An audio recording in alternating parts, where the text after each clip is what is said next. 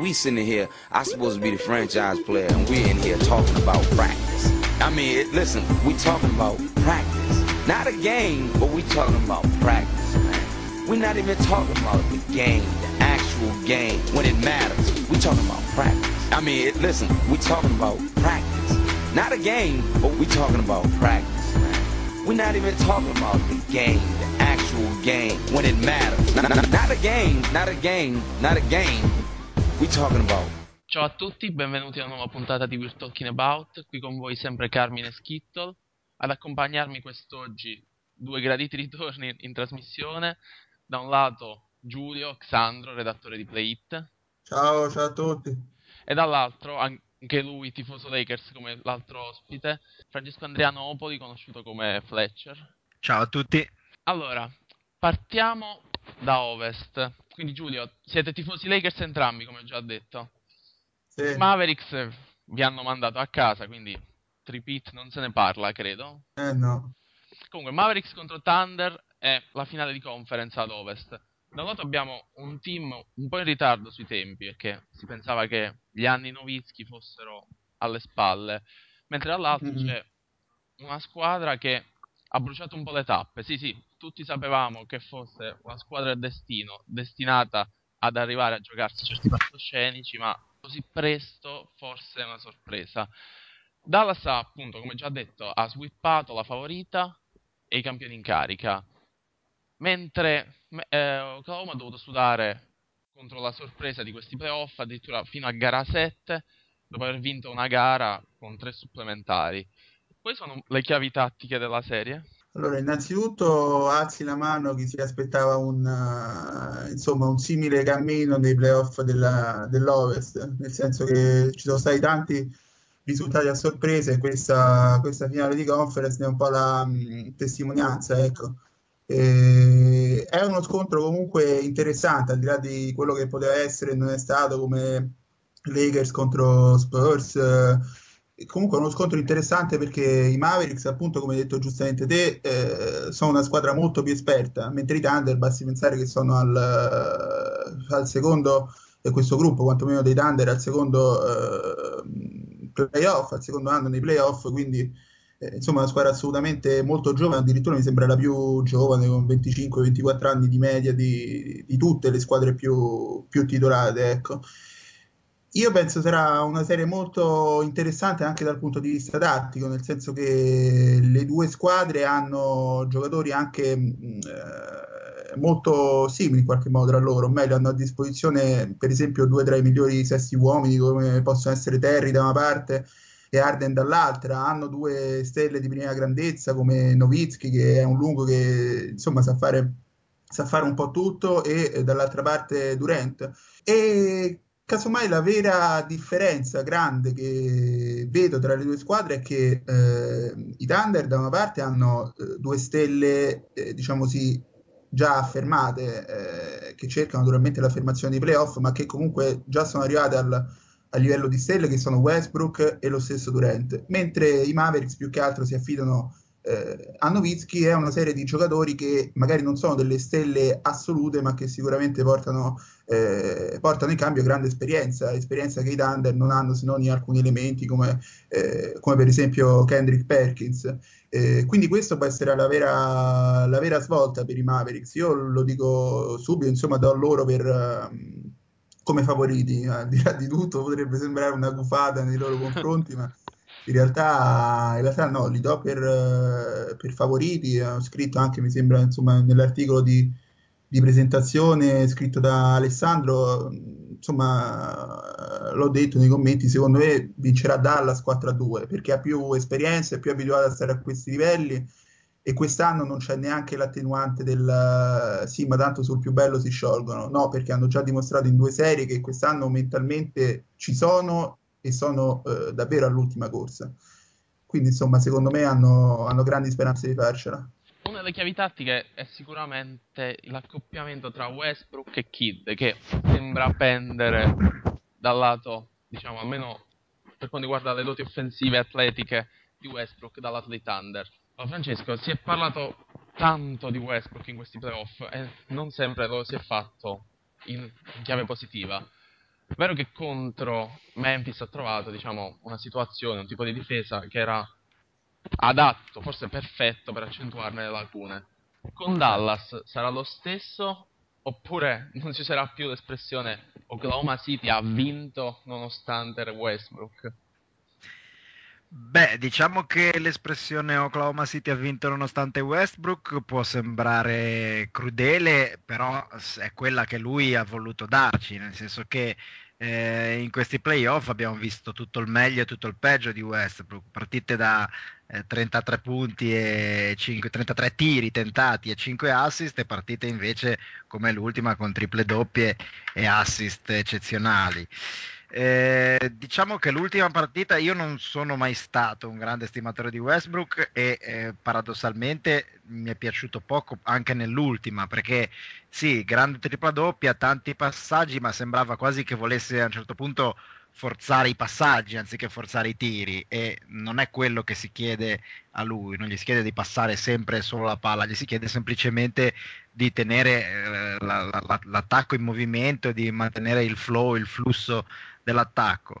Eh, quindi sta a lui dimostrare che chi come me eh, dubita nelle sue capacità di poter essere veramente un giocatore che sposta ad alto livello, che vince le serie anche senza dover dominare la palla, eh, sta a lui dimostrarlo in questa serie qui. E obiettivamente è la serie, tra virgolette, ideale perché se ci sono degli avversari come Kid e Barea e chiunque altro gli possano mettere addosso che lo ingolosiscono, gli fanno venire voglia di prendersi un sacco di tiri a partita, sono proprio quelli di Dallas. Quindi questo secondo me può essere veramente la cartina di tornasole per vedere se, come credo, può gestire la squadra davvero playmaker oppure se veramente è semplicemente un grande atleta un grande talento eh, cresciuto nel mito di Kobe Bryant che vuole fare a tutti i costi il Kobe Bryant senza eh, senza esserlo e soprattutto in un contesto che non, non, glielo può permettere con un Durant accanto che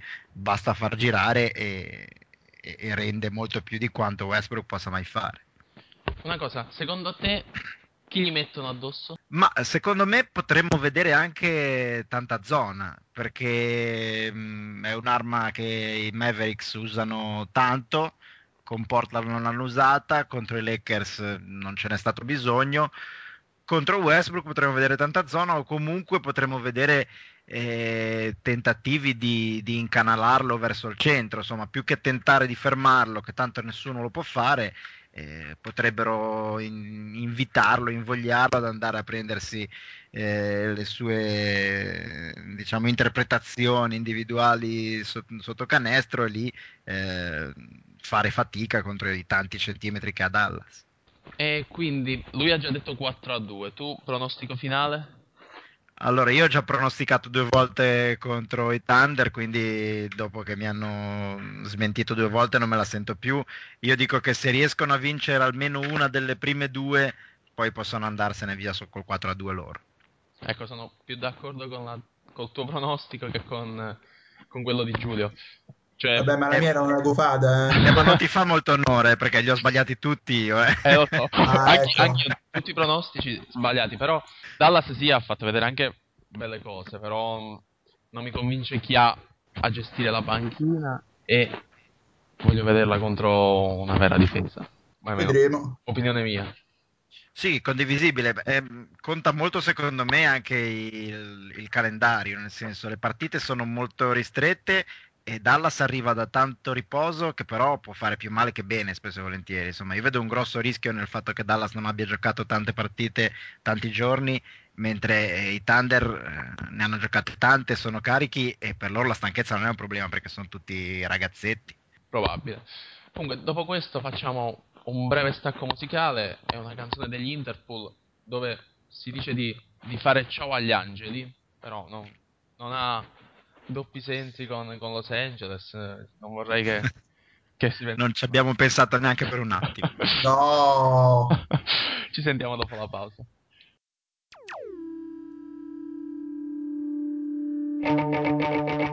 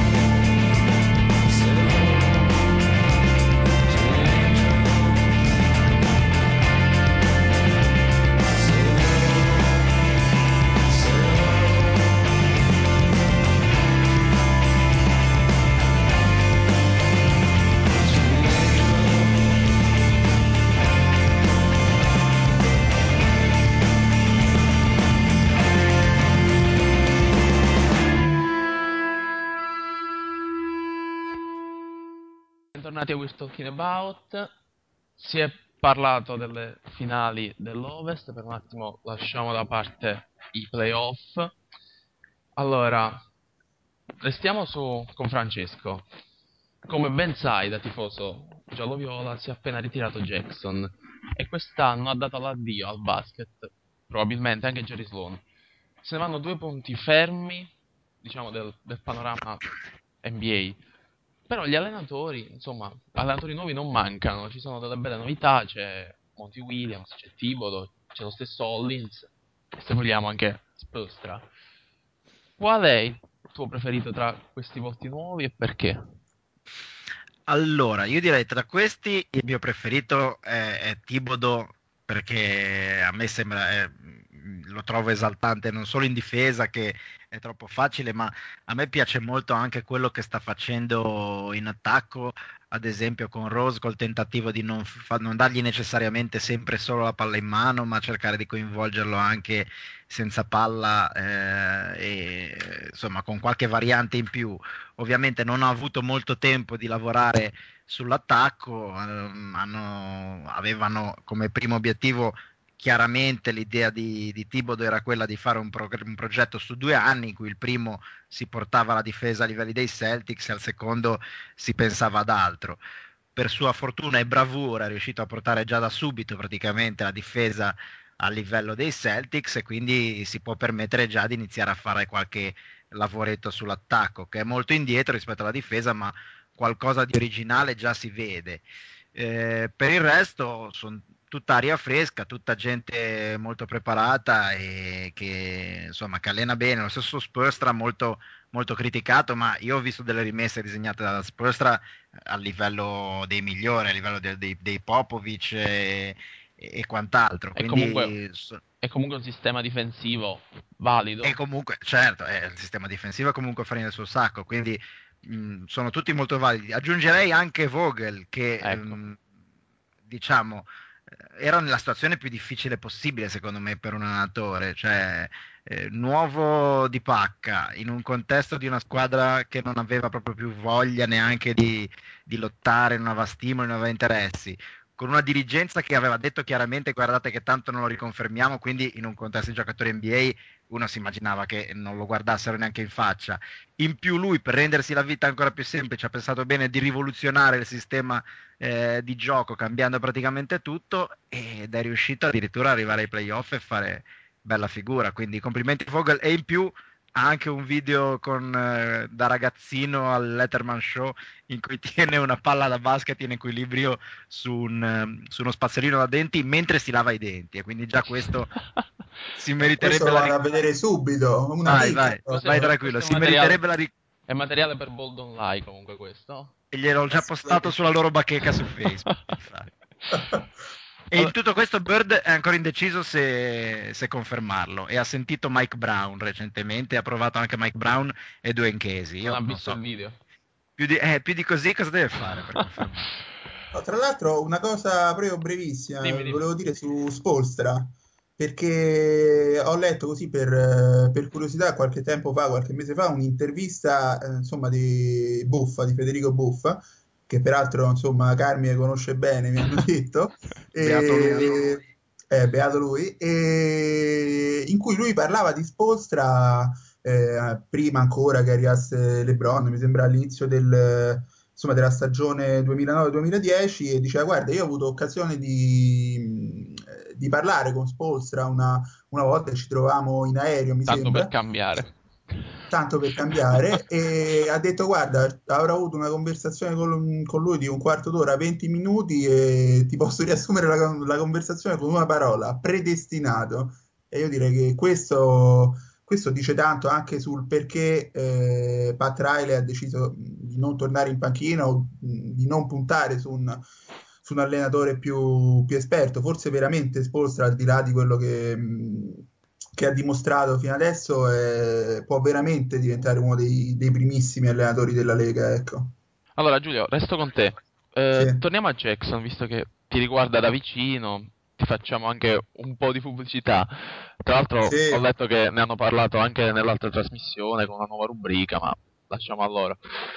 Stavolta è la fine per davvero o avrebbe ancora qualcosa da dare a questo sport? Allora, diciamo sì, intanto ti ringrazio un po' di pubblicità perché sì, perché vabbè, insomma, sto scrivendo un libro da, da qualche mese su Phil Jackson, da quando in pratica ha annunciato il ritiro prima della stagione e niente, si chiamerà Esserci dal, da un titolo di, insomma, di un capitolo dei suoi libri e peraltro è un concetto a lui eh, a lui molto caro, che non so spiegare anche perché insomma ovviamente il libro andrà comprato, e, però insomma sì, è un libro che ripercorre un po' tutta la, la vita di Phil Jackson, eh, soprattutto con particolare attenzione naturalmente al basket, eh, agli anni da giocatore, agli anni eh, ancora prima di arrivare ai Bulls come assistente, quindi insomma CBA, e, mm, eh, Porto Rico, eh, assistente New Jersey Nets fino ad arrivare appunto alla storia più recente, agli ultimi vent'anni, eh, e un po' a tutto quello che ha fatto, a racconto di tutto ciò che è stato fatto da Jackson e naturalmente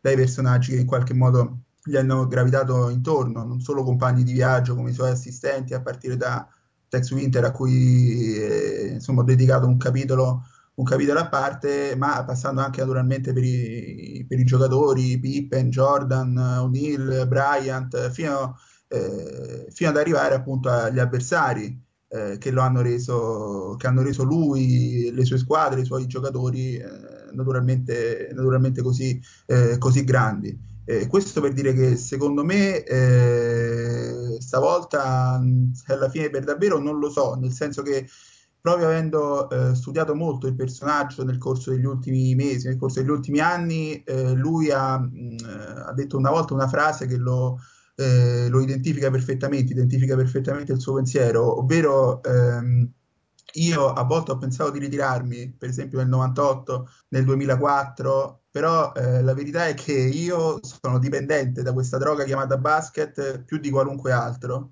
e quindi non, non, potrò mai dare certezze in questo senso. tant'è che anche nel 2004 il suo ritiro sembrava definitivo. Vi ricorderete insomma la conferenza stampa con i figli eh, accanto, che peraltro l'avevano pregato di, eh, di smettere col basket, eh, con i viaggi, eccetera, perché obiettivamente un uomo di 60 anni in quelle condizioni, proveniente da, uno, da un'operazione e tutto quanto, non, eh, non, era nelle condizioni fisiche eh, migliori eh, qualcosa da dare a questo sport lui ce l'ha sicuramente, ma eh, bisogna vedere se questo sport, al di là della passione innegabile e eterna ormai eh, che ha, eh, bisogna vedere se questo sport ha ancora qualcosa da dare a lui, nel senso che quali motivazioni eh, potrebbe avere. In pratica ha fatto tutto, a me non viene in mente qualcosa che lui potrebbe ancora fare, eh, quindi non, insomma la vedo, la vedo difficile che possa ritornare stavolta peraltro a 66 anni. Lui ha lasciato uno spiraglio aperto, staremo a vedere. E dopo questo diamo via la seconda pausa musicale. Ho letto delle, delle, delle, bestialità su Jackson, sul fatto che non fosse un grandissimo allenatore, allenatore sopravvalutato. Io da tifoso Bulls, e penso voi anche da tifoso Lakers, lo vogliamo ricordare come il migliore tra i migliori. E la canzone quindi è Simply the Best.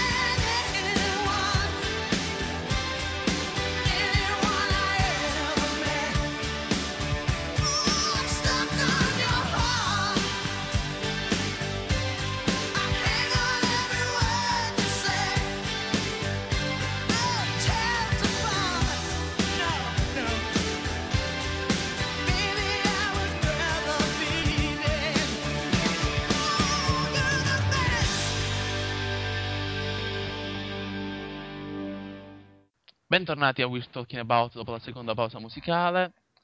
Giulio, torniamo ai playoff. Sì. Allora, è con grande gioia che io posso dire che Chicago ha dominato gara 1, sia in attacco sia in difesa. Gara perfetta e basta? Oppure la numero 1 ad est, anzi la numero 1 dell'intera Lega, si sta confermando tale? Allora, guarda, eh, io ho scritto, ho scritto un articolo su gara 1, eh, vabbè, naturalmente su Play USA, in cui eh, come titolo ho messo attacco più difesa più rimbalzi uguale Bulls 1 hit 0. E se si parte dal presupposto che i Bulls sono stati superiori in attacco, in difesa e soprattutto a rimbalzo, allora vuol dire che è stata una gara perfetta, nel senso che insomma più di così era veramente difficile da aspettarsi, hanno avuto anche un approccio, giocatori che alla fine non hanno grande esperienza nei playoff, hanno avuto un approccio, oserei dire, perfetto, a partire da, da Noah, passando per, eh, per Rose, veramente hanno, hanno, fatto una gara perfetta. E naturalmente in tutto questo non si può non dare un grande, un grande merito all'architetto di questo successo che è stato uh, Tom Thibodeau e dico gara perfetta perché da una parte sicuramente è giusto essere entusiasti per quello che hanno fatto vedere i Bulls, però d'altro canto bisogna anche eh, stare attenti, nel senso che insomma molto difficilmente il proseguio della serie sarà così sbilanciato a favore di una squadra o a favore eh, anche dell'altra.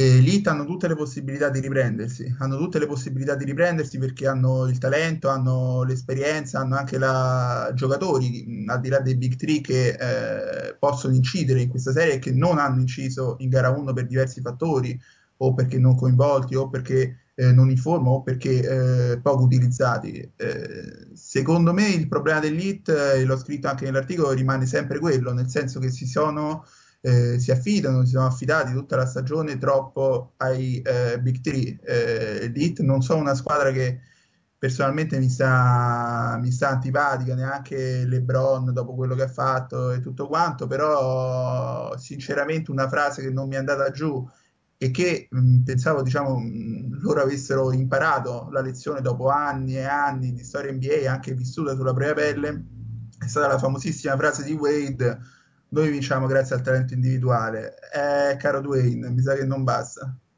A proposito di Wade, ieri, guardando la partita, quando Spolstra ha messo Dwayne su Rose, io ho detto che, a mio parere, era un errore. Forse questa volta ho avuto un po' di fortuna, però ogni tanto una la azzecco pure io. Per te Wade è davvero l'uomo migliore per contenere Rose oppure no? Beh, intanto per quel che può valere, anche secondo me è un errore per due motivi. Il primo è che Wade come difensore uomo contro uomo è molto sopravvalutato, cioè come difensore sulla palla secondo me è mediocre a dirla tutta, non è così difficile andare via Wade eh, in, in, una media di attaccanti NBA di un certo livello e figuriamoci se, se sei l'MVP. Eh, è molto forte Wade sulle linee di passaggio, sulle famose stoppate eh, venendo dal lato debole o in aiuto, ma eh, sull'uomo un matchup Rose contro Wade è molto sbilanciato a favore di Rose e penso che Chalmers con tutti i suoi limiti possa fare molto meglio. Questo è uno. Il secondo motivo è che mh, complessivamente non mi sembrava che gli, gli hit stessero andando male contro Rose, nel senso che hanno adottato una scelta molto chiara, quella di utilizzare le trap, cioè i raddoppi sistematici eh, continuativamente per togliergli la palla dalle mani e vedere se gli altri attaccanti erano in grado di, di creare e soprattutto di, di, pensare velocemente, perché il concetto di Spolstra era leviamo la palla dalle mani di Rose, poi noi siamo molto veloci a ruotare e, e nel tempo in cui il, il Noah il Dengo, il Buzzer eh, perdono quel mezzo secondo di troppo a pensarci su, noi siamo già ruotati e siamo già a posto. In gara 1 non ci sono riusciti perché gli altri, soprattutto Noah, hanno mostrato una velocità di, di, di, pensiero, di lettura di gioco, lo stesso Deng, insomma, hanno creato gioco eh, molto rapidamente e sono riusciti a trovare tiri, buoni tiri un po' per tutti. Ma sul lungo periodo, secondo me, è una strategia che può pagare, quindi non vedo la necessità di, di se non per una questione meramente psicologica di sfida all'ok corral di mettere Wade a, a, spendere fiato e gambe e, e, anche energie emotive contro Rose. A proposito di creare gioco, un, un, dato interessante se si guarda il box score di gara 1. Per quanto riguarda Chicago, lo usage rate, cioè quanti possessi su 100 sono stati giocati da un giocatore, Chicago di solito si affida moltissimo a Rose e poco agli altri. Questa volta quasi tutti sono sopra il 15% e tantissimi sopra il 20%. Quindi, esatto. Eh... Al contrario di Miami che sopra il 20 ha sostanzialmente solo Chalmers e i Big 3. Questa forse è stata un, un po' la chiave di gara 1 anche. Soprattutto con due squadre che fanno la difesa e quindi dallo spezzare il gioco avversario. Assolutamente, soprattutto perché hanno in linea di massima prima della partita se avessero parlato di un alto usage, cioè un'altra proprio finalizzazione delle azioni da parte dei giocatori che non, che non sono da Rose sostanzialmente, eh, chiunque avrebbe detto è un affare per gli hit, perché finché eh, gli altri si limitano a tirare i piazzati sugli scarichi di Rose è un conto, ma se gli, gli chiedi di creare gioco è proprio il, il, limite principale, secondo me, di un giocatore come Deng eh, o di un giocatore come Busor o come Noah, che sono, non sono offensivamente scarsi, però sono dei giocatori diciamo, che si appoggiano alle creazioni altrui, mentre eh, in gara 1 proprio, soprattutto Noah, hanno, hanno creato gioco immediatamente, istintivamente e in un contesto in cui normalmente i Bulls eh, anche per i motivi che dicevamo prima, di lentezza nell'adeguarsi, nel passare dalla difesa all'attacco, il loro attacco è sempre, sempre sembrato molto macchinoso, molto troppo ragionato in questi, in questi mesi. Quindi secondo me Spolstra confidava su questo, sul fatto che gli altri Bulls ci stessero troppo, troppo tempo a pensare su a cosa dovevano fare che non fossero in grado di giocare rapidamente e istintivamente la palla.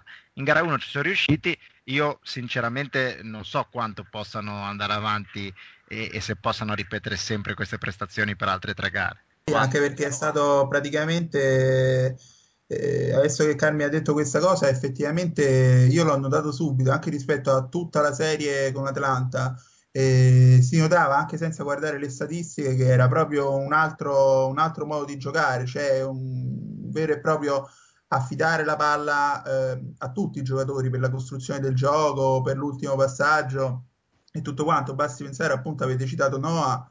Noah ha fatto 4 assist in gara 1. Eh, Rosa ha giocato la palla, ma mh, è stato molto più bravo rispetto anche alla serie con Atlanta, che era quella più recente, a gestire eh, il pallone. Mh, malgrado insomma con Atlanta avesse comunque Tig eh, e Crawford in qualche modo lo marcava e gli dava anche più spazio forse, però questa volta con Miami è stato veramente eccellente, in gara 1 è stato praticamente al limite della perfezione e penso che si veda anche dalle statistiche, non saranno esaltanti come quelle di insomma i 44 punti in serie da 30 punti e 8-10 assist, però pur facendo meno punti, pur distribuendo meno assist, secondo me è stata la migliore gara di Rose eh, in questi playoff, a parte quella dei 44 punti io concordo perfettamente sul fatto che sia stata la, la miglior gara di Rose.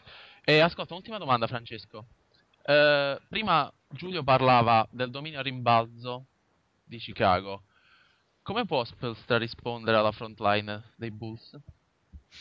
Eh, innanzitutto il primo che deve rispondere è Chris Bosch perché questi, questa pletora di rimbalzi offensivi degli hit è stata analizzata un po' da tutti negli Stati Uniti e si è visto che molti di quegli errori erano eh, seppure semplici eh, mancanze di Bosch che non tagliava fuori oppure andava troppo morbido e con giocatori più fisici, più, col baricentro più basso, lo scalzavano da sotto e gli prendevano posizione troppo facilmente. Quindi sicuramente la prima cosa è eh, chiedere a Bosch un altro, un altro tipo di, di, di, concentrazione, un altro tipo di, di, dedizione alla partita. In secondo luogo ehm, si potrebbe, secondo me, eh, pensarci un attimo di più all'utilizzo del quintetto sperimentale con James Jones da 5 che non mi sembra che abbia portato questi grossi vantaggi e eh, con quel quintetto lì eh, i Bulls ovviamente sono andati tranquillamente a nozze a rimbalzo offensivo. E infine, forse, che pure un giocatore che io adoro, e, e, che è Joel Anthony, forse per questa serie Joel Anthony eh, può, può, tornare utile qualcuno con più chili come Dan Peer, eh, che non ha un decimo del cuore e della comprensione del gioco di Joel Anthony, ma i suoi chili possono servire mh, forse più di, di, quanto non possano servire le rotazioni di Anthony, almeno, eh, almeno in dosi, in dosi insomma, congrue, anche senza bisogno di, eh, di, di, toglierlo dalla gara, però con qualche chilo in più lì in mezzo eh, le, le, le, le, spintarelle, le giocate di esperienza e di grinta di, di Noah e di Boozer avrebbero avuto meno efficacia. Perfetto. Giulio, pronostico? Allora. Così secco. Sì, così secco Miami 4 a 2. Tu Francesco? Eh, io dico, dico anch'io Miami 4 a 2, ma stai sereno perché appunto li ho, li ho, sbagliati tutti i pronostici, porto più sfiga di un pullman di suore, quindi non ti preoccupare. Vabbè, io Miami 4 a 1, ovvio. Ovviamente, certo, solo certo. perché il 4 a 0 è impossibile. infatti, infatti. 4 a 1 non, non c'è storia. Troppo generoso, generosissimo. Va bene, io allora saluto entrambi, grazie per il vostro contributo a questa puntata. Grazie a te. Ciao, grazie a te, grazie a voi. Allora facciamo uno stacco musicale e prima di cedere la linea a Davide Cavati, il, no- il vostro caro Poz e il suo angolo NCAA.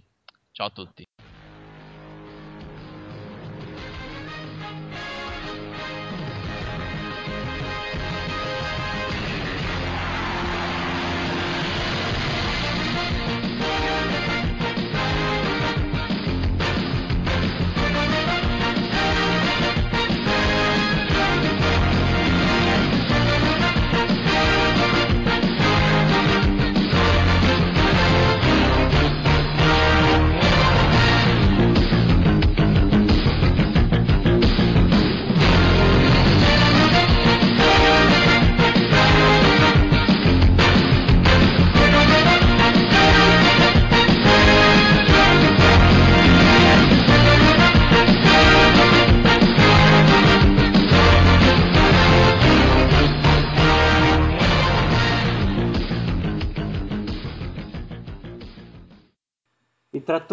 Un giocatore di culto, poco più di 2 metri, 150 kg quando si teneva in forma.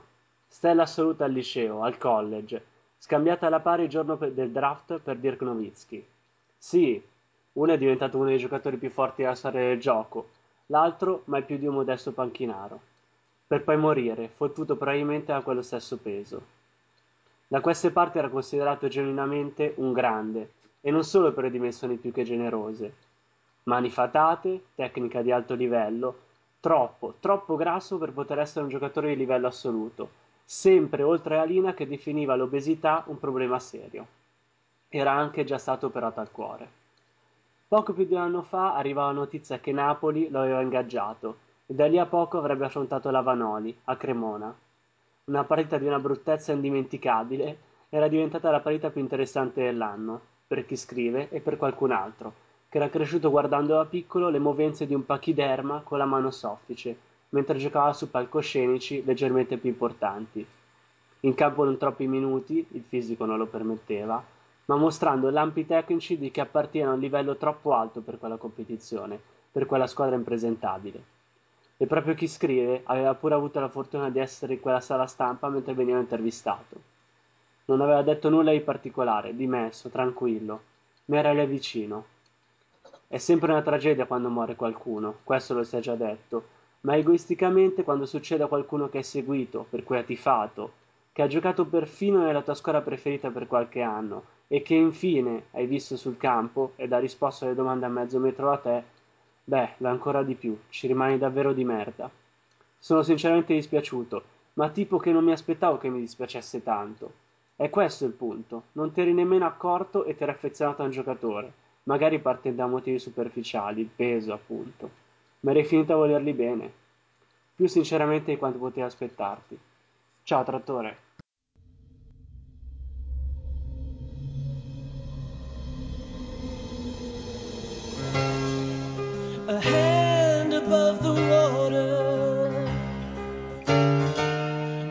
angel reaching for the sky.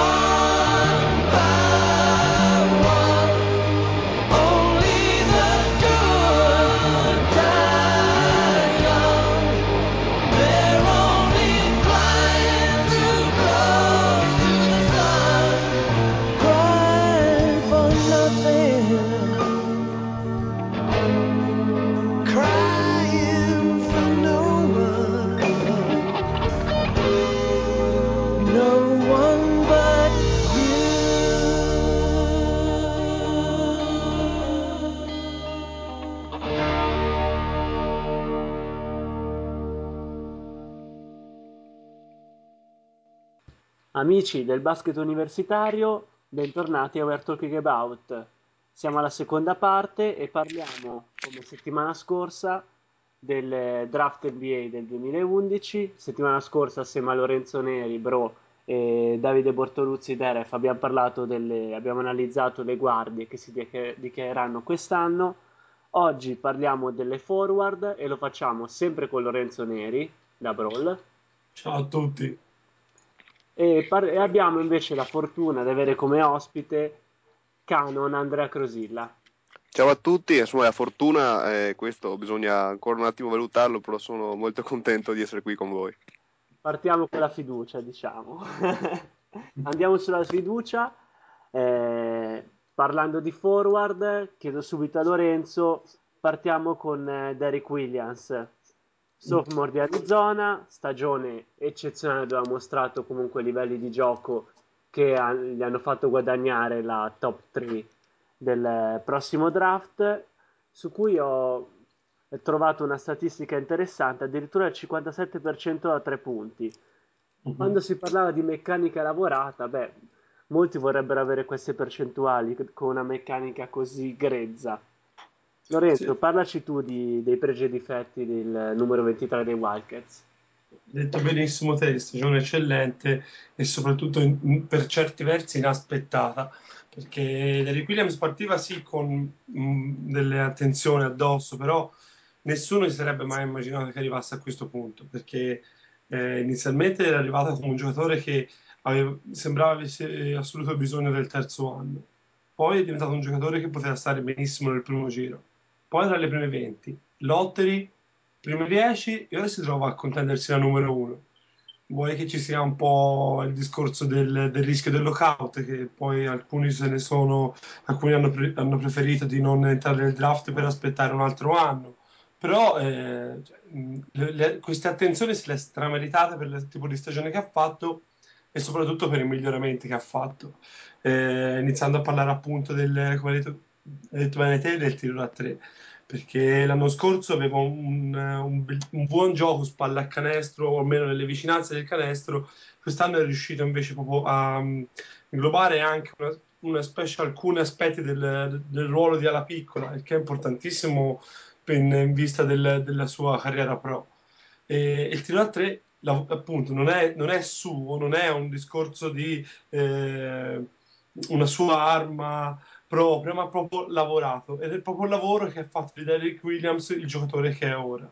È un giocatore con tanta, um, con, eh, tanto potenziale, tanta etica lavorativa che non è proprio da, da tutti i giocatori, soprattutto di questa età, perché qui stiamo parlando di un giocatore che arriva al draft che ha appena compiuto 20 anni e, e, e pensando appunto a inizio anno è una sorpresa da questo punto di vista, però ora rischia di, di contendere la numero uno è Kyrie Irving. Sì, Lorenzo, tu parlavi appunto di sorprese e di miglioramento costante durante l'anno.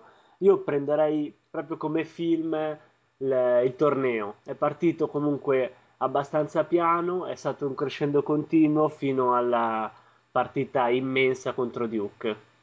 Sì. Eh, piace per il carattere anche, perché è uno che c'è sempre dentro partita ed è uno con cattiveria agonistica. E ci potrebbero essere molti punti di domanda, anche se questi miglioramenti non dovrebbero, non, non dovessero continuare, se è quel giocatore qui, se è uno che per esempio una cosa che abbiamo visto è un giocatore che si dimentica delle volte di quello che ha, perché abbiamo visto il gioco sviluppato nel ruolo di tre, però eh, sembrano andati persi alcuni movimenti spalla a canestro, quindi speriamo che non sia così, speriamo. Speriamo sì. Eh, secondo te che paragone possiamo dare con un giocatore NBA? Non è facile, se rimane un 4 potrebbe diventare una specie di David West, cioè il primo, primo che mi viene in mente. Forse però, se posso aggiungere una cosa così al volo, eh, io lo vedo più, con più cattiveria agonistica di David Sì, West. sì, sì, con più atletismo anche se vogliamo, proprio per trovare un, eh, un paragone senza andare a scomodare tanto troppo in alto tra quelli. Sì, sì. Secondo me, mh, poi ne parleremo più tardi quando analizzeremo i fratelli Morris, però forse David West potrebbe assomigliare di più a, a Marcus Morris. Potrebbe essere. Tanto che il ruolo di 3-4, se rimane un 4 Derrick Williams, poi è vero anche che potrebbe essere la nuova tipologia di 3 fisi- fi- con fisico, atletismo e tutto, però bisogna vedere com- come viene usato al piano di su, come ne hanno intenzione di usarlo. E secondo te un eh, giocatore eh, come- che ha come paragone David West può valere le prime tre in un draft forte? Appunto come, come prima come giusto mi ha fatto l'appunto eh, Andrea qui si parla di un David West come, come partenza però qui ci mettiamo anche più atletismo assolutamente e più cattiveria agonistica quindi se metti queste due cose a David West qualche Una miscela tra Sean Marion e David West, diciamo. sì sì un po' alternativa sì le cose buone di David West. ecco diciamo le cose Sean buone sì, Marion. perché sennò si rimane nel limbo del giocatore medio alto capito Bene, bene, abbiamo parlato approfonditamente di, Dav- di Derrick Williams. Ora chiedo ad Andrea di parlare di un altro prospetto. Scendiamo, eh, se- stiamo sempre, secondo me, alla prima metà del, del primo giro e parliamo di Kawhi Leonard da San- di San Diego State. Un'ala piccola, fatta e finita con un'ottima propensione per il gioco interno e per il rimbalzo. Dimmi tu. Ass- assolutamente vero, è un giocatore che fisicamente è, è strabordante da tutti i punti di vista, atleticamente, come hai detto tu, è un giocatore che potrebbe stare in campo già da domani, probabilmente anche al piano di sopra. Logicamente, più portato fino adesso a giocare, diciamo, nel, nel pitturato e vicino a canestro, deve sicuramente sviluppare anche un gioco, diciamo, oltre i 5 metri per essere un giocatore credibile anche a livello superiore. da quello che ho sentito io a livello di eh, camp pre-draft eh, si è dimostrato molto, diciamo, propenso anche a lavorare su quelli che sono ancora le lacune del suo gioco, appunto, appunto soprattutto anche il tiro da fuori, perché anche durante l'anno, anche se la situazione in cui giocava a San Diego State lo portava a prendersi molti tiri e molte responsabilità anche da fuori, diciamo che se dovevo decidere eh, di che morte morire lasciavo tirare da tre logicamente.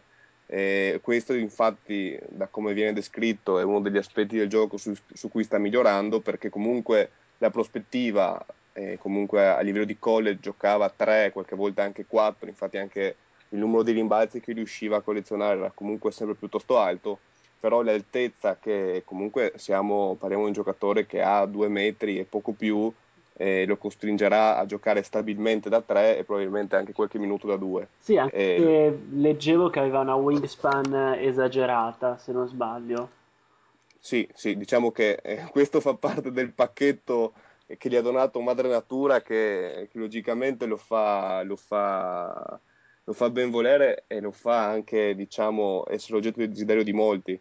E, e comunque anche un giocatore che anche a livello di, di cose che magari su uno scout non si vedono ci mette sempre del suo, logicamente per essere un giocatore che sposta anche al piano di sopra deve migliorare decisamente eh, su cose appunto prima, prima di tutto il tiro da fuori ma anche il fatto di eh, a livello tecnico per dire l'uso della mano sinistra il passaggio, il palleggio comunque fondamentali che fino adesso anche per il contesto in cui giocava non erano mai stati tra le priorità da migliorare diciamo così.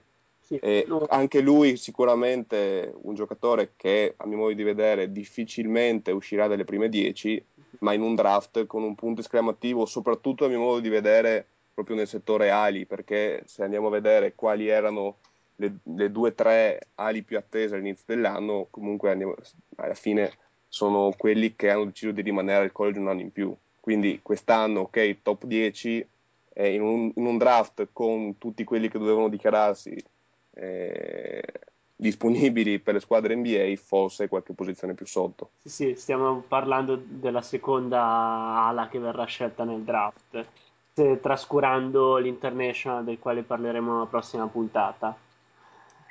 E chiedo invece ehm, una comparison con un giocatore NBA attuale.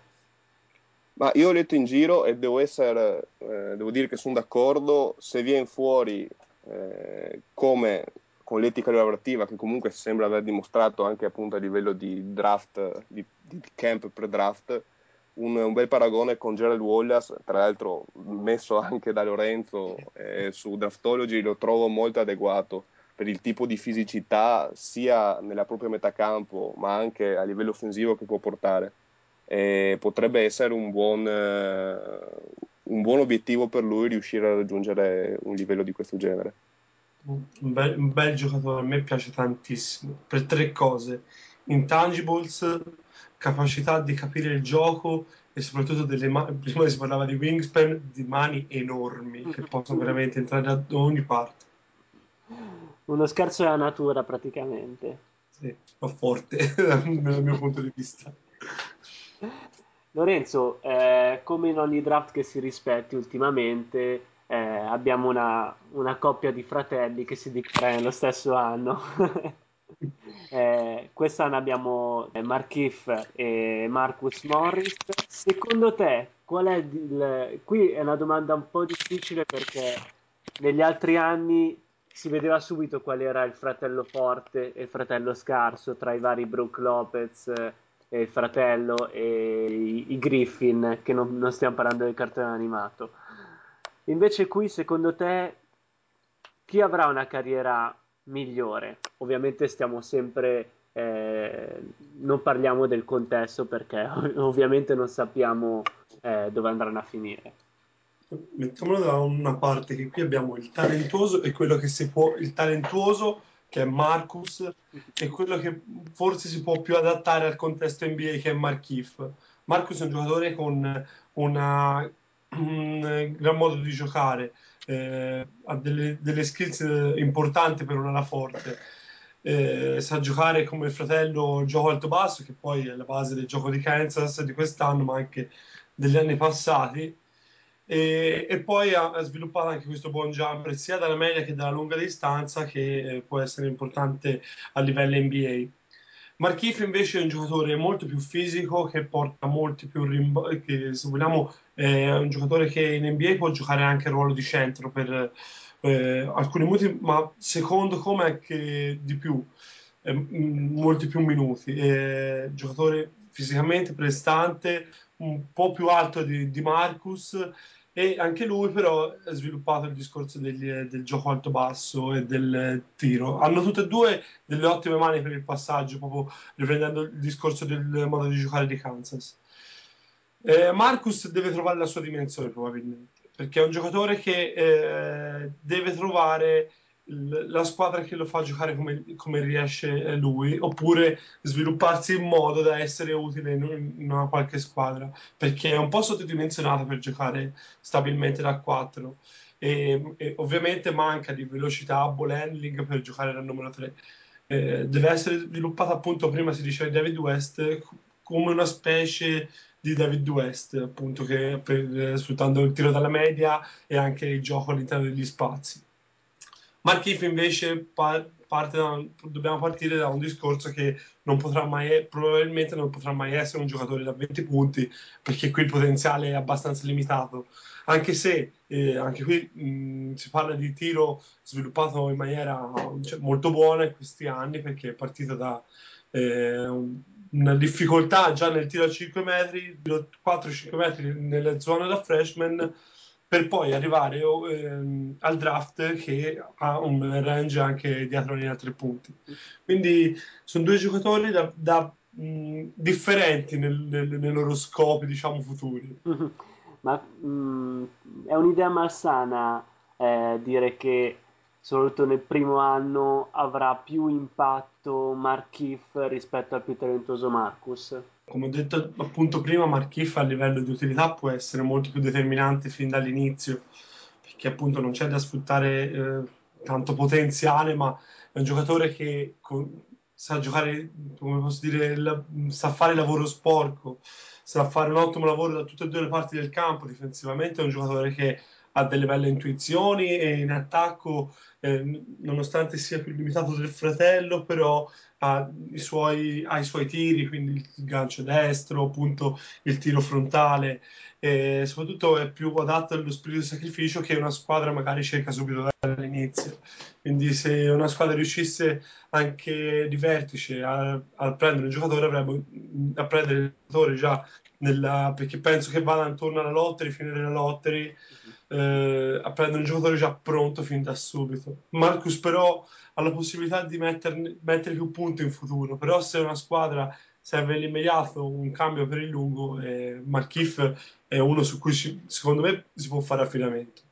Sì, Mar- se posso giusto aggiungere una parola a Markif, quest'anno la, la sorpresa, io non me la sarei mai aspettato eh, a questo livello, anzi credevo inizio anno che magari Mar- Marcus era comunque quello che dopo il terzo anno poteva pensare di fare il salto, invece Markif lo vedevo più propenso a rimanerne anche un quarto, invece quest'anno, avendo comunque anche lui più minuti, non avendo più nessuno davanti a lui, ha comunque mostrato quello di cui è capace, è stato comunque uno eh, degli ultimi ad arrendersi anche nella sfortunata partita contro Virginia Commonwealth, è stato forse il più positivo in quella partita, a, a quanto ricordo, di Kansas, quindi è veramente la sorpresa dell'anno, anche perché appunto forse era stato sempre visto come il fratello sfigato, se vogliamo dirla così, proprio eh, senza, senza peli sulla lingua. Invece ha dimostrato anche lui di poter ambire ad un futuro anche piuttosto importante tra i pro. Logicamente, come hai detto tu Lorenzo, non sarà mai una stella, però eh, non, non, non, ci po- non ci possono essere solamente stelle nella Lega.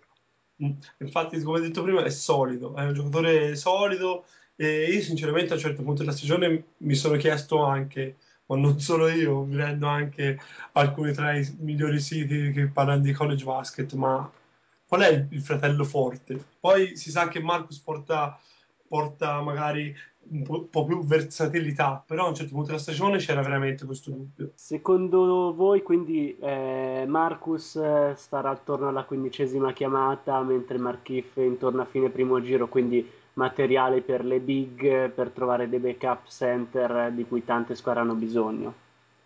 Secondo me c'è molta meno distanza di quello che si crede comunque, rimanendo per peronare la causa di Markif. Sì, ma anche perché per, per quanto può essere appunto eh, voluto da un allenatore, uno magari già pronto a dare qualche minuto anche di cambio a chi sta in campo 30, 35 o anche 40 minuti.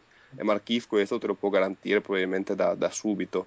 E quindi questo credo che soprattutto per qualcuno che non vuole andare avanti a draftare le persone su questo tanto fantomatico potenziale può essere una, una buona scelta quello di scegliere il, il più alto quello con meno talento dei, dei gemelli Morris.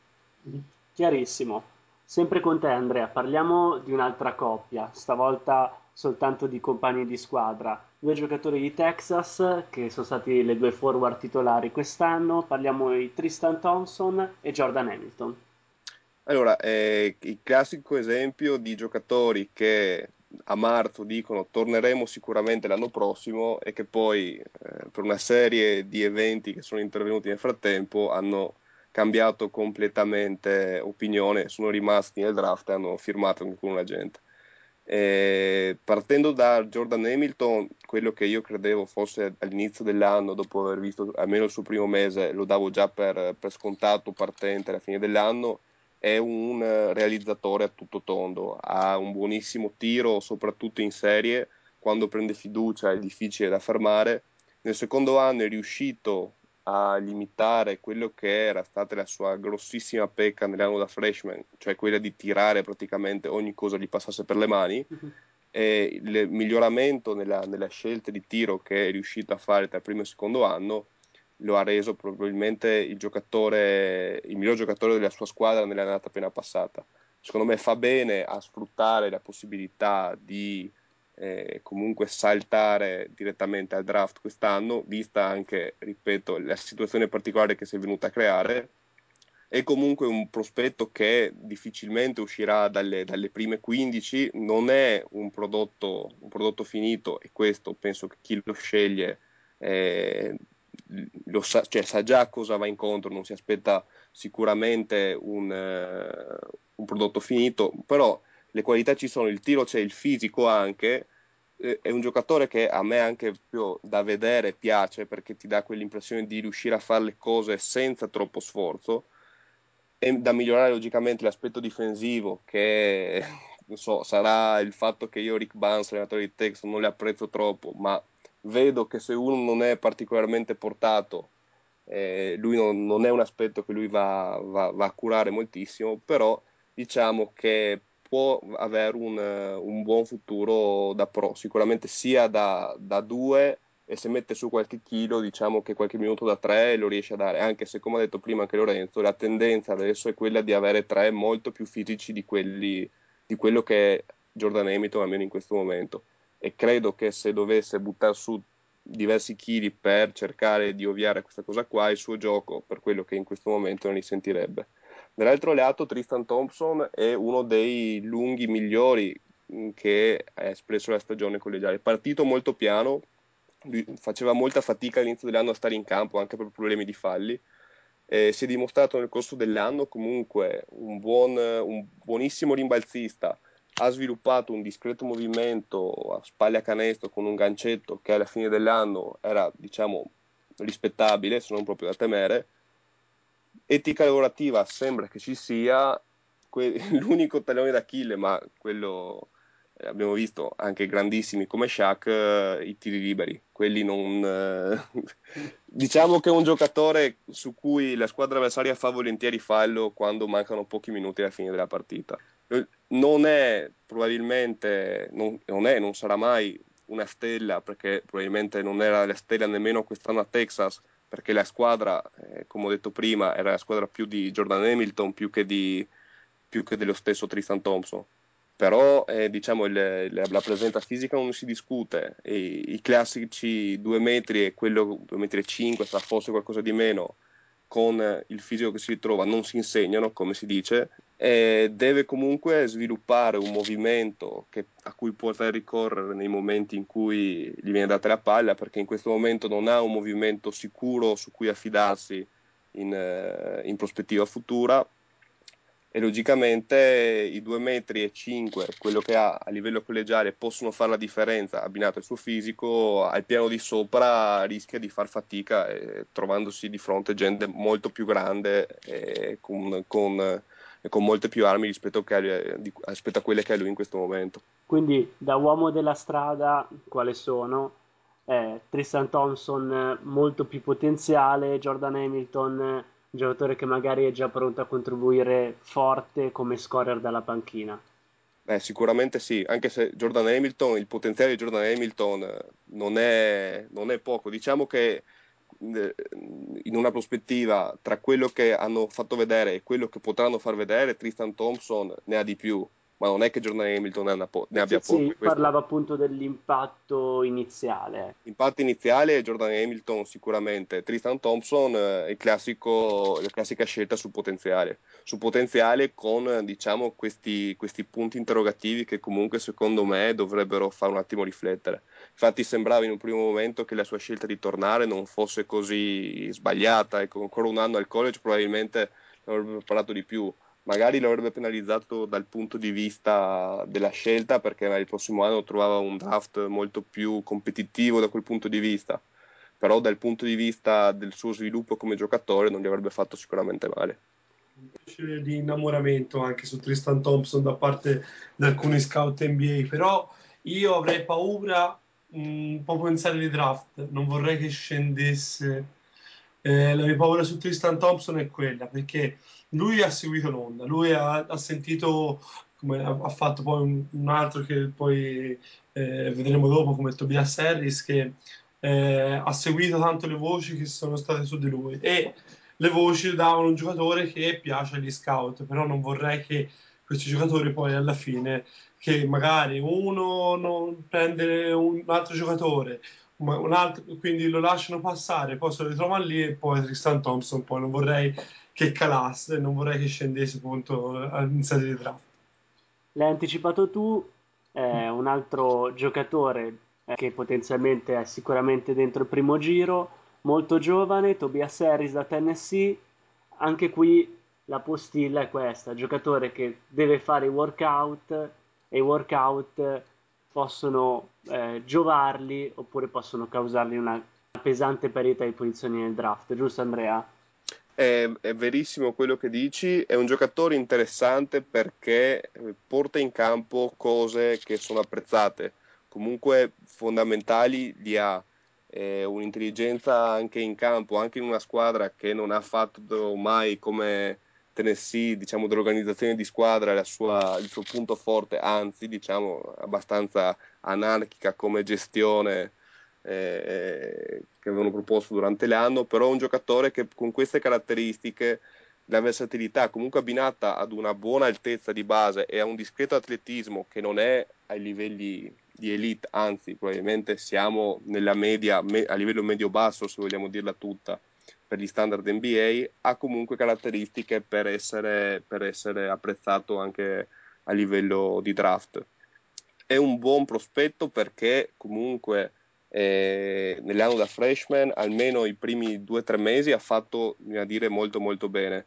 Eh, il Calio che ha avuto una seconda parte di stagione sembrava volergli consigliare di, di, rimanere ancora un anno e come diceva prima Lorenzo anche lui ha seguito l'onda prima sembrava vado, vado al draft o quantomeno mi dichiaro per sentire che aria tira l'aria che evidentemente ha sentito eh, avuto comunque qualche garanzia probabilmente perché il padre era stato il primo a dire che c'era la possibilità che il figlio restasse, no, non tornasse indietro sulla sua decisione e quindi, come ha detto giustamente Lorenzo, proverà a cavalcare l'onda.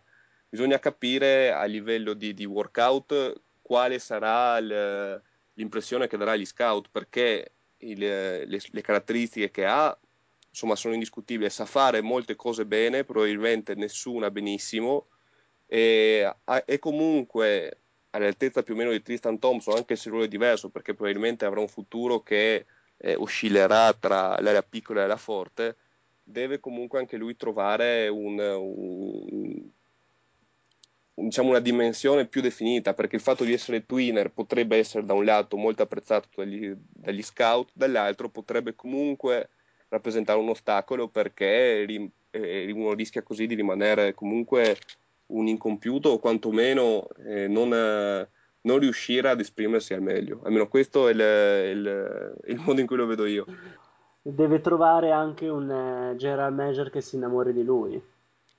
Sì, no, a, cioè, qui il discorso diverso secondo me da, Tom, da Tristan Thompson perché qui parliamo di un giocatore che come ha detto giustamente Andrea, sa fare tante cose in campo e le fa con, eh, con convinzione, carattere e soprattutto è, è in un certo modo anche modell- modellabile come giocatore. Quindi più, che il GM che lo cerca, io, io, penso che qui il giocatore spazi veramente per pochi, poche posizioni.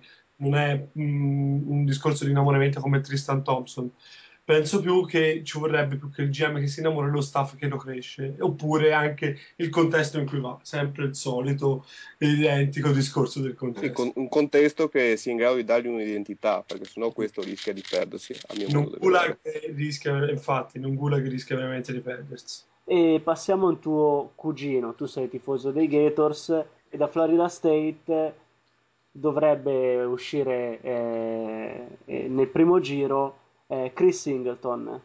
Mm-hmm. Giocatore che difensivamente è pronto per l'NBA da una vita, secondo me, perché giocatore che parliamo già di misure importanti, perché è un 2,5 m sui 105 kg, con eh, ottime velocità di piedi, fisico scolpito, eh, giocatore che annulla veramente gli avversari quando in serata, eh, parliamo da questo punto di vista, però eh, le caratteristiche le ha perché mette in difficoltà l'avversario sin, sin, dal momento in cui deve prendere palla perché la ricezione con quelle braccia lunghe, soprattutto anche potenti, è veramente difficoltosa. Difficile anche spostarlo in fase di, di quando l'avversario è senza palla. Mm, e poi porta anche qui del, delle discrete intangibles. Il problema però qui, perché, mh, il problema qui è un discorso di etica, perché delle volte eh, mh, si può portare anche ad un fatto di eh, debolezza, non, non voglio di debolezza mentale, però eh, passa dei momenti di buio in cui sembra non averne voglia ed altri in cui decide le partite con due decisioni difensive.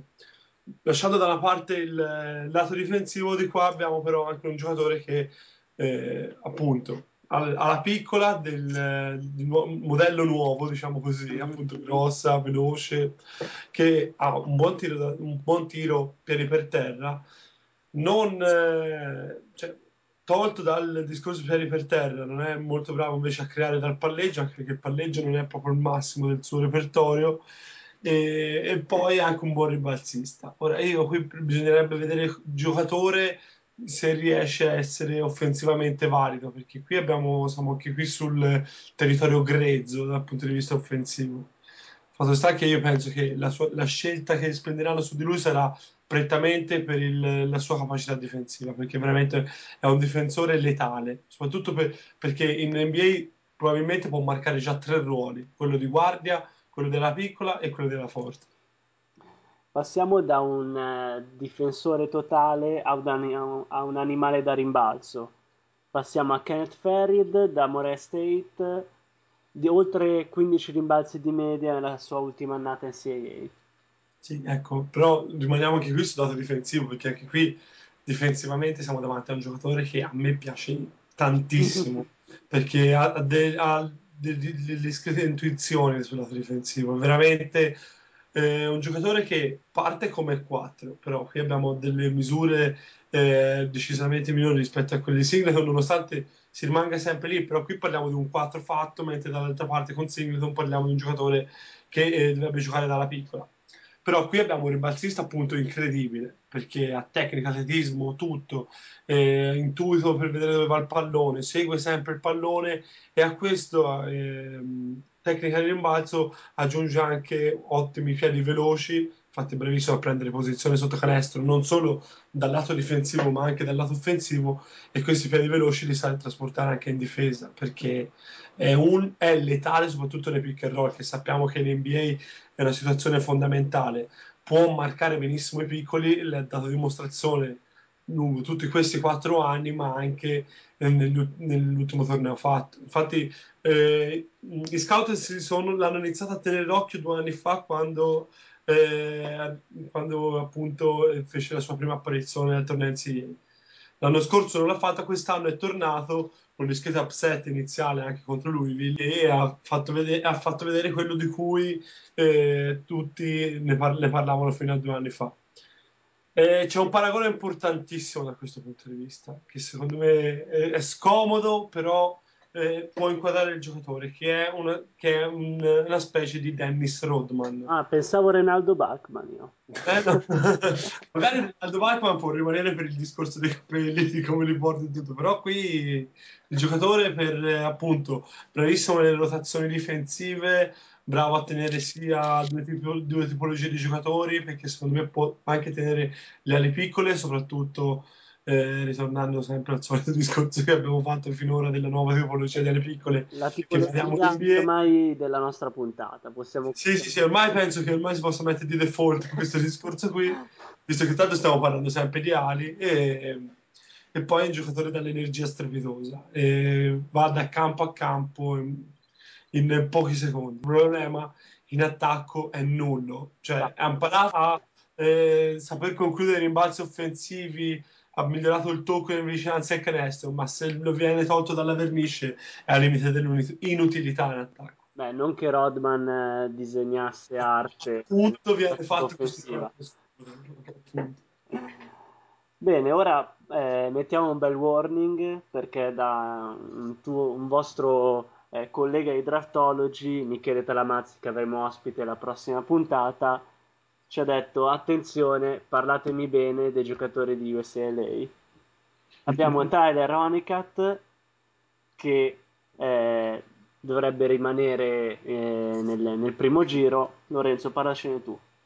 Un giocatore che a me piace tantissimo per il modo in cui si muove il campo, per le movenze e anche per i fondamentali che sono molto sviluppati. Poi bisogna vedere perché qui è abbastanza ondivego il suo modo di giocare, perché delle volte sembra un giocatore che può stare tranquillamente nelle prime 10 posizioni per potenziale, ma anche per come, per come gioca anche nell'immediato, e altre in cui veramente i punti di domanda sono tanti. Però abbiamo un giocatore con dimensione, 2,4 m, però un po' troppo leggerino. Partito co- perché qui si arriva a malapena sui 90 kg. Eh, però qui è un giocatore che è, partito come, come 3-4, poi si è completamente sviluppato come 3 e a me piace perché, come ho detto, fondamentali, a me piace tanto anche il modo in cui tira, che è proprio genuino, eh, per una questione di fondamentali che non se ne vede tanti eh, sviluppati così bene nell'ultimo periodo. E bravissimo anche quando mette palla a terra ed ed è bravi- bravo appunto a riportare il suo gioco eh, che aveva da 4 anche al rimbalzo. Infatti è un giocatore che in- eh, al college molt- frequentemente toccava anche la doppia cifra al rimbalzo. Eh, Eh, Lorenzo, sì, secondo te, io l'ho visto giocare eh, onestamente molto poco, ma Mhm. si può accostare a Anthony Randolph che purtroppo non- dopo un inizio promettente non sta facendo una grande figura in NBA? Mm, Anthony Randolph ha, mm, ha avuto grossi problemi dal punto di vista di comprensione del gioco, secondo me. Appunto. E io spero vivamente che Aniket non ce l'abbia perché secondo me è un ragazzo anche che ha dimostrato di avere una discreta intelligenza, anche se io, sinceramente, personalmente, eh, avrei preferito vederlo un altro anno a UCLA. Se io posso aggiungere solo un- una pillola e non me ne voglia Michele che forse ci sta ascoltando, io quest'anno qualcosa di più da parte sua me lo sarei aspettato. Eh, No, no- non una stagione da buttare via, intendiamoci, ma un ulteriore passo avanti, quello sì, me lo sarei aspettato. Quantomeno, secondo me, nella selezione di tiro, secondo me, ancora a volte rivedibile. Eh, perché è vero tutto quello che hai detto tu, anche la propria rimbalzo, anche il fatto che apprezzo anch'io che non par- lui non fa parte di quella categoria di ali nuova generazione che è il marchio di fabbrica di questa puntata, perché que- su questo penso siamo d'accordo che stiamo parlando di un altro tipo di ali, un altro tipo di giocatore, però come hai detto tu, un altro anno UCLA lo- gli avrebbe fatto bene da questo punto di vista qua. Ha deciso così, eh, non credo avrà problemi a costruirsi una carriera da pro, però mh, soprattutto per quello che riguarda l'ultima stagione, che comunque è stata migliore anche per UCLA, io da parte sua mi aspettavo diciamo un passo in avanti più, più pronunciato, ecco, se vogliamo dirla così. Il discorso di- del rimanere al, al, al college poteva significare anche lottare per qualcosa di importante. Perché Sì, sì, assolutamente. eh, quest'anno con eh, lui e metti anche Malcolm Lee se fosse rimasto, che anche lui si è dichiarato per il draft, e poi con Joshua Smith e Reeves Nelson in squadra, magari eh, UCLA poteva essere proprio attesa appunto a cercare di raggiungere il titolo il prossimo anno. E Sinceramente avrebbe fatto piacere vederlo in una situazione del genere. E parliamo invece di uno che nel college ha dimostrato, direi, tantissimo. Se nella puntata scorsa abbiamo parlato di due eroi delle Final Four come Shadin Mack e Nolan Smith, oggi menzione d'onore, direi finale per Kyle Singler, eh, che probabilmente non riuscirà a ritagliarsi un ruolo fondamentale nei pro, ma niente detto comunque. Abbiamo qui un lover come Andrea Crosilla, eh, Canon, parlacene tu. Beh, eh, io non vorrei essere troppo romantico nel parlare di Singler, ma veramente un, un vincente. Ecco, se devo descriverlo con una parola, è un vincente. Uno che fino alla fine, anche dell'ultima sfortunata partita contro Arizona, non ha avuto mai paura di sbucciarsi un ginocchio, buttarsi su una palla vaca- vagante, dare tutto quello che eh, era in suo potere per eh, cercare di vincere la partita prima ancora che un buon tiratore, prima ancora che comunque un difensore sottovalutato, secondo me Singler è un vincente. E, e questo, una- un discorso prima di tutto di mentalità, lo porterà comunque ad avere una, una buona carriera anche a livello professionistico, perché se siamo d'accordo sul fatto che di velocità, di piedi e di atletismo non siamo assolutamente ai livelli eh, di eccellenza, comunque uno che il gioco lo capisce, è comunque uno che eh, il, suo, il suo tiro, quando non si intestardisce col tiro da tre, è in grado di metterlo, è uno che comunque, ripeto ancora una volta, è in grado di eh, portare anche quelle cose che non si vedono negli scout che alla fine a conti fatti ti fanno la differenza tra vincere e perdere una partita. Io sarò di parte perché comunque è stato uno dei giocatori che negli ultimi quattro anni ho apprezzato, ho amato sportivamente, eh, proprio Sottolineiamo sportivamente. sì, sottolineiamo sporti- lo sportivamente, però è veramente è stato apprezzato appunto per, per l'etica, per il fatto che comunque è emerso anche finita la stagione che eh, in quattro anni non so quante, quante dita o quanti cerotti abbiano usato per, per tenerli insieme e farlo giocare sempre, perché in quattro anni non ha scritto una partita. E è venuto fuori che probabilmente l'ultimo anno è stato anche un momento al di sotto di quelle che erano le aspettative, che comunque erano discretamente alte, giocatore dell'anno preciso e comunque eh, prima squadra All American, che poi insomma eh, per una serie di questioni non è stato così, aveva ricevuto un, aveva avuto un, un piccolo intervento ad un ginocchio un mese prima dell'inizio della stagione e probabilmente se l'è portato avanti come fastidio per tutto l'anno. Quindi questo in parte giustifica il fatto di una stagione un po' al di sotto delle aspettative.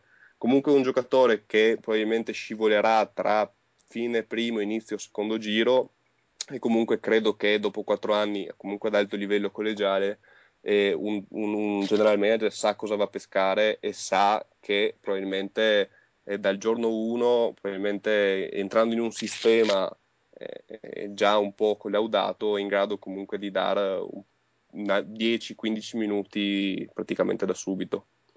Chiedo a Lorenzo una, una domanda. A tuo parere, eh, Singer avrebbe fatto meglio a dichiararsi nel draft dello scorso anno, indipendentemente dai successi eh, universitari? Parlo proprio di posizione nel draft e di reputazione. Indipendentemente dai successi, credo che non sarebbe cambiato niente dal mio punto di vista. Magari il, eh, il discorso, se, se invece mettiamo appunto il discorso del- della vittoria dello scorso anno, sicuramente un posto al primo turno avrebbe, eh, ci sarebbe stato al primo, al primo giro. Ora invece No, ma anche perché magari se finiva come l'anno scorso era uguale, però eh, non so se è il fascino del junior, del fatto del giocatore che esce prima anche, però Singler, mh, ora io cerco di, di farne una cosa un po' meno innamorata di Andrea, che però io comunque non mi discosto tantissimo da quello che ha detto lui, perché appunto Singler è un giocatore che è una specie di coltellino svizzero per... eh, per ogni squadra NBA potrebbe essere, perché esce dalla panchina, giocatore che porta tiro, eh, gioco sporco, etica, sacrificio e quindi anch'io una, una, una chiamata io ce la spenderei, soprattutto fine, fine primo giro, ma anche secondo giro perché eh, ultimamente sembra che quello che si è portato più su quello io la spenderei sicuramente per Singler, a costo anche di rimanerne bruciato, ma vedendolo giocare eh, in questi anni a Duke sinceramente eh, il rischio lo correrei anche perché penso che la probabilità che sia un fallimento grosso penso sia un po'. E Andrea, io vedo un parallelismo non a livello di ruolo, sia chiaro, ma come tipo di giocatore, come etica eh, lavorativa, come voglia di vincere, lo vedrei un po' come Tyler Hansbrook eh, che nella prima serie contro Chicago quest'anno ha, ha spaventato parecchi Bulls.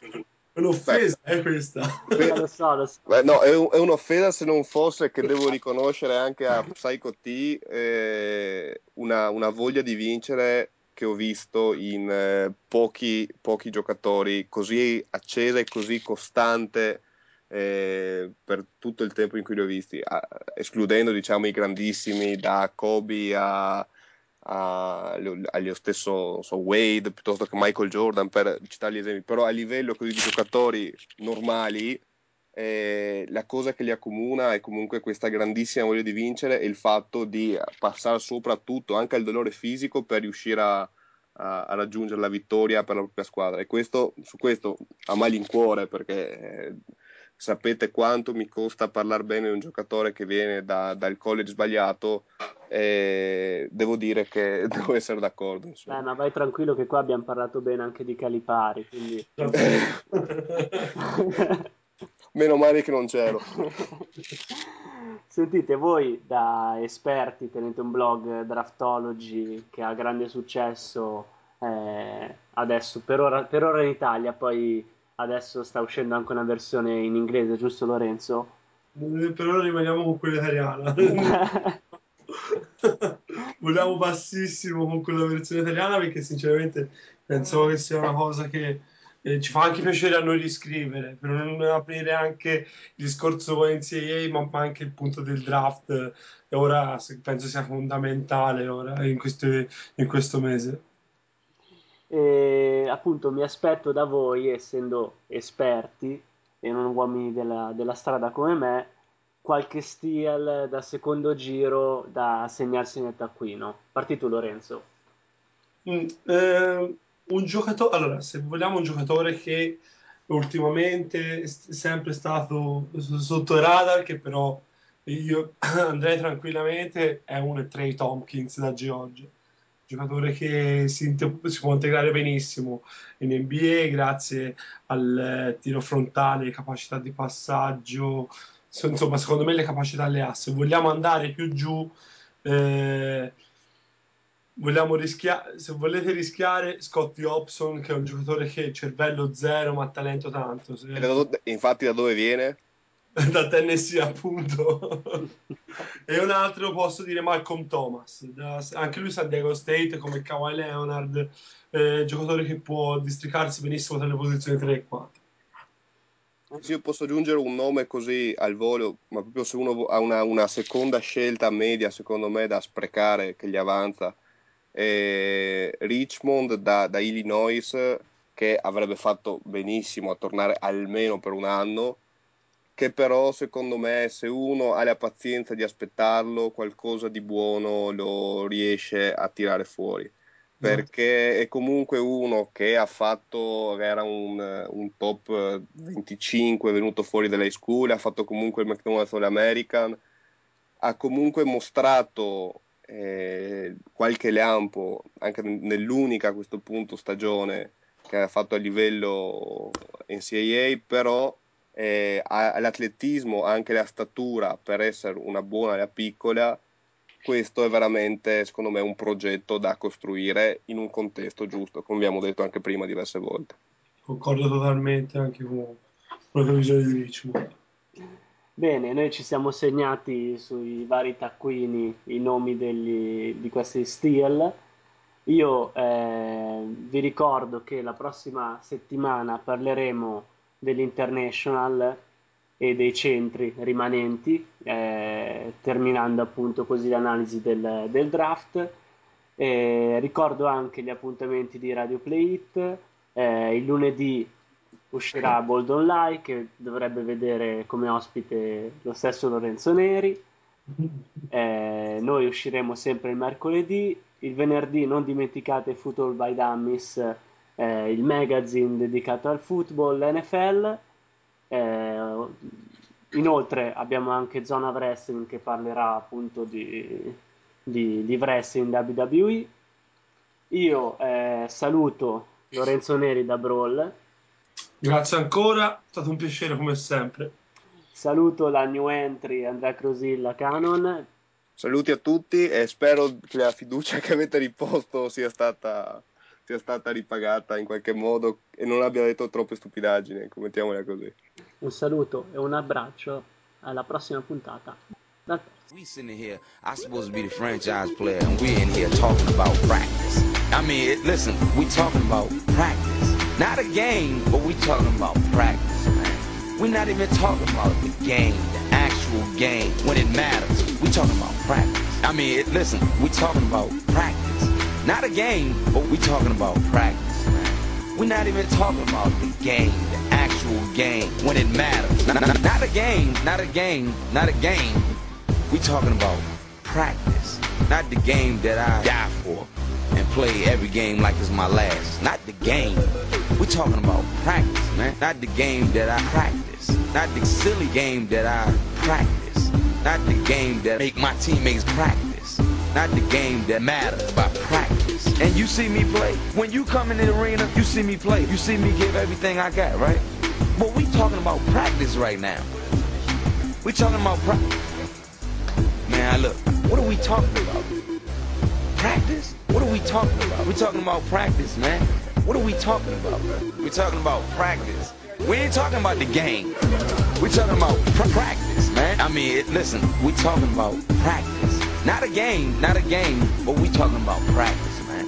We're not even talking about the game, the actual game, when it matters. We talking about practice. I mean, it, listen, we talking about practice. Not a game, but we talking about practice, man. We're not even talking about the game, the actual game, when it matters.